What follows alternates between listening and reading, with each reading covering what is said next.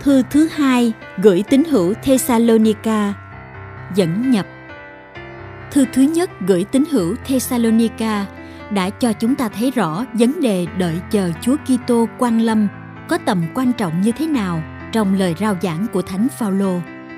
Niềm hy vọng vào ngày của Chúa Kitô là một động lực mạnh mẽ nuôi dưỡng đức tin các Kitô hữu tiên khởi. Tuy nhiên, nó cũng có thể dẫn đến một trạng thái kích động bệnh hoạn. Dường như hội thánh Thessalonica đã bị chứng bệnh thường gặp thấy trong các nhóm thiểu số bị bách hại mong ngày tận thế đến sẽ giải quyết hết mọi vấn đề một trạng thái chỉ làm trao đảo đời sống Kitô hữu vào thời ấy. Trong bức thư này, Thánh Phaolô cố trấn tĩnh cộng đoàn. Nhưng thật ra, bức thư này có phải là tiếng nói của chính Phaolô không? Đây là câu hỏi đã dấy lên nhiều nghi vấn.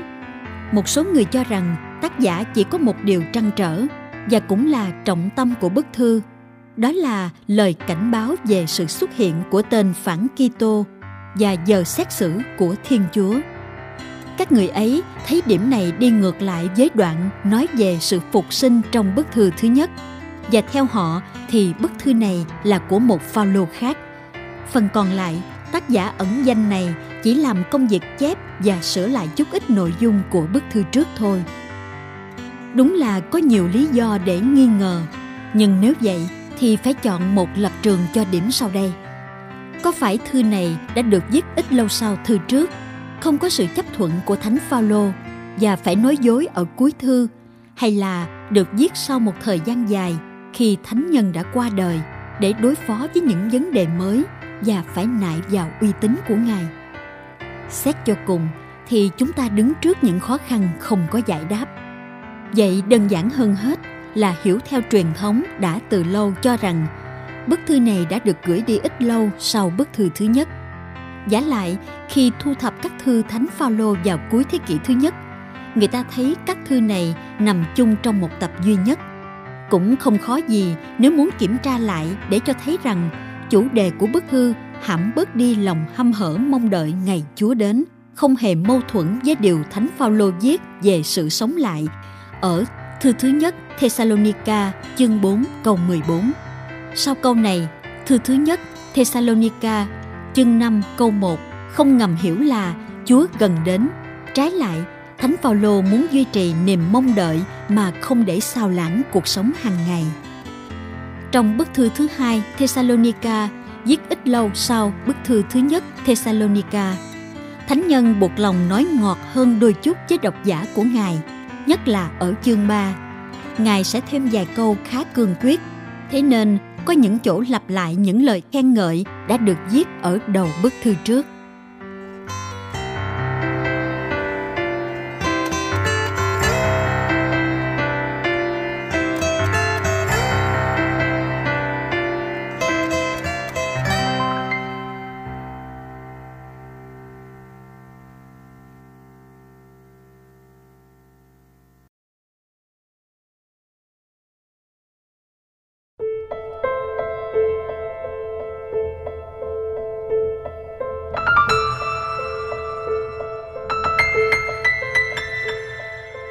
Lời mở đầu. Thư thứ hai Thánh Phaolô gửi tín hữu Thessalonica. Chương 1 Từ câu 1 đến hết câu 2 Chúng tôi là Phaolô, Silvano và Timôthê Kính gửi hội thánh Thessalonica ở trong Thiên Chúa là Cha chúng ta và trong Chúa Giêsu Kitô. Xin Thiên Chúa là Cha và xin Chúa Giêsu Kitô ban cho anh em ân sủng và bình an. Tạ ơn và khuyến khích Thiên Chúa thưởng phạt ngày sau hết. Thư thứ hai, Thánh Phaolô gửi tín hữu Thessalonica, chương 1 từ câu 3 đến hết câu 12. Thưa anh em, chúng tôi phải luôn luôn tạ ơn Thiên Chúa về anh em. Đó là điều phải lẽ vì lòng tin của anh em đang phát triển mạnh và nơi tất cả anh em lòng yêu thương của mỗi người đối với người khác cũng gia tăng. Bởi thế, chúng tôi hãnh diện với anh em trước mặt các hội thánh của Thiên Chúa. Vì anh em kiên nhẫn và có lòng tin mỗi khi bị bắt bớ hay gặp cảnh gian truân. Đó là dấu cho thấy Thiên Chúa xét xử công minh. Anh em sẽ được coi là xứng đáng tham dự nước Thiên Chúa. Chính vì nước Thiên Chúa mà anh em chịu đau khổ. Quả là điều công minh nếu Thiên Chúa trả báo, nghĩa là bắt những kẻ gây gian truân cho anh em phải chịu gian truân và cho anh em những kẻ gặp gian truân được nghỉ ngơi với chúng tôi. Việc ấy sẽ xảy ra khi Chúa Giêsu từ trời xuất hiện cùng với các thiên thần hùng mạnh của người trong ngọn lửa cháy bừng để báo oán những kẻ không chịu nhận biết Thiên Chúa và những kẻ không vâng theo tin mừng của Chúa chúng ta là Đức Giêsu. Những kẻ ấy sẽ lãnh án diệt vong muôn đời, xa thánh nhân Chúa và quyền năng vinh hiển của người. Khi người đến trong ngày ấy để được tôn vinh giữa các thần thánh của người và được ngưỡng mộ giữa mọi kẻ đã tin mà anh em cũng đã tin lời chứng của chúng tôi. Vì thế lúc nào chúng tôi cũng cầu nguyện cho anh em. Xin Thiên Chúa chúng ta làm cho anh em được xứng đáng với ơn gọi và xin người dùng quyền năng mà hoàn thành mọi thiện trí của anh em và mọi công việc anh em làm vì lòng tin. Như vậy, danh của Chúa chúng ta là Đức Giêsu sẽ được tôn vinh nơi anh em, và anh em được tôn vinh nơi người, chiếu theo ân sủng của Thiên Chúa chúng ta và của Chúa Giêsu Kitô.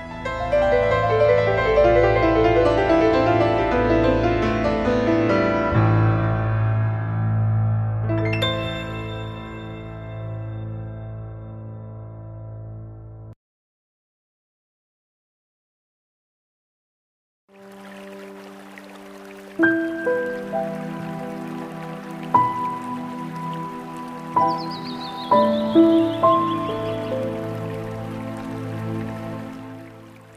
Chúa quang Lâm và những gì xảy ra trước đó. Thư thứ hai Thánh Phaolô gửi tín hữu Thessalonica, chương 2, từ câu 1 đến hết câu 12. Thưa anh em về ngày Đức Giêsu Kitô Chúa chúng ta quang lâm và tập hợp chúng ta về với người. Tôi xin anh em điều này. Nếu có ai bảo rằng chúng tôi đã được thần khí mặc khải hoặc đã nói, đã viết thư quả quyết rằng ngày của Chúa gần đến, thì anh em đừng vội để cho tinh thần dao động, cũng đừng hoảng sợ, đừng để ai lừa dối anh em bất cứ cách nào. Trước đó phải có hiện tượng chối đạo và người ta phải thấy xuất hiện người gian ác, đứa hư hỏng. Tên đối thủ tôn mình lên trên tất cả những gì được gọi là thần và được sùng bái Thậm chí nó còn ngồi trong đền thờ Thiên Chúa và tự xưng là Thiên Chúa. Khi tôi còn ở với anh em, tôi đã từng nói những điều ấy, anh em không nhớ sao? Anh em biết cái gì hiện đang cầm giữ nó, khiến nó sẽ chỉ xuất hiện được vào thời của nó. Thật vậy, màu nhiệm của sự gian ác đang hoành hành. Chỉ đợi người cầm giữ nó bị gạt ra một bên bấy giờ tên gian ác sẽ xuất hiện kẻ mà Chúa Giêsu sẽ giết chết bằng hơi thở từ miệng người và sẽ tiêu diệt bằng ánh huy hoàng khi người quang lâm. Còn việc tên gian ác xuất hiện là do tác động của Satan, có kèm theo đủ thứ phép màu dấu lạ điềm thiêng và đủ mọi mưu gian trước dối nhằm hại những kẻ phải hư mất vì đã không đón nhận lòng yêu mến chân lý để được cứu độ. Vì thế Thiên Chúa gửi đến một sức mạnh mê hoặc làm cho chúng tin theo sự dối trá. Như vậy, tất cả những kẻ không tin sự thật nhưng ưa thích sự gian ác thì sẽ bị kết án. Khuyên nhủ kiên trì Thư thứ hai Thánh Phaolô gửi tín hữu Thessalonica Chương 2 từ câu 13 đến hết câu 17 Hỡi anh em là những kẻ được Chúa yêu mến, chúng tôi phải luôn luôn tạ ơn Thiên Chúa về anh em. Vì Thiên Chúa đã chọn anh em ngay từ lúc khởi đầu để cứu độ anh em nhờ thần khí thánh hóa và nhờ lòng tin vào chân lý. Chính vì thế mà người đã dùng tin mừng chúng tôi loan báo mà kêu gọi anh em để anh em được hưởng vinh quang của Chúa chúng ta là Đức Giêsu Kitô. Vậy thưa anh em, anh em hãy đứng vững và nắm giữ các truyền thống chúng tôi đã dạy cho anh em bằng lời nói hay bằng thư từ. Xin chính Chúa chúng ta là Đức Giêsu Kitô và xin Thiên Chúa là Cha chúng ta, đấng yêu thương chúng ta và đã dùng ân sủng mà ban cho chúng ta niềm an ủi bất diệt và niềm cậy trông tốt đẹp. Xin các ngài an ủi và cho tâm hồn anh em được vững mạnh để làm và nói tất cả những gì tốt lành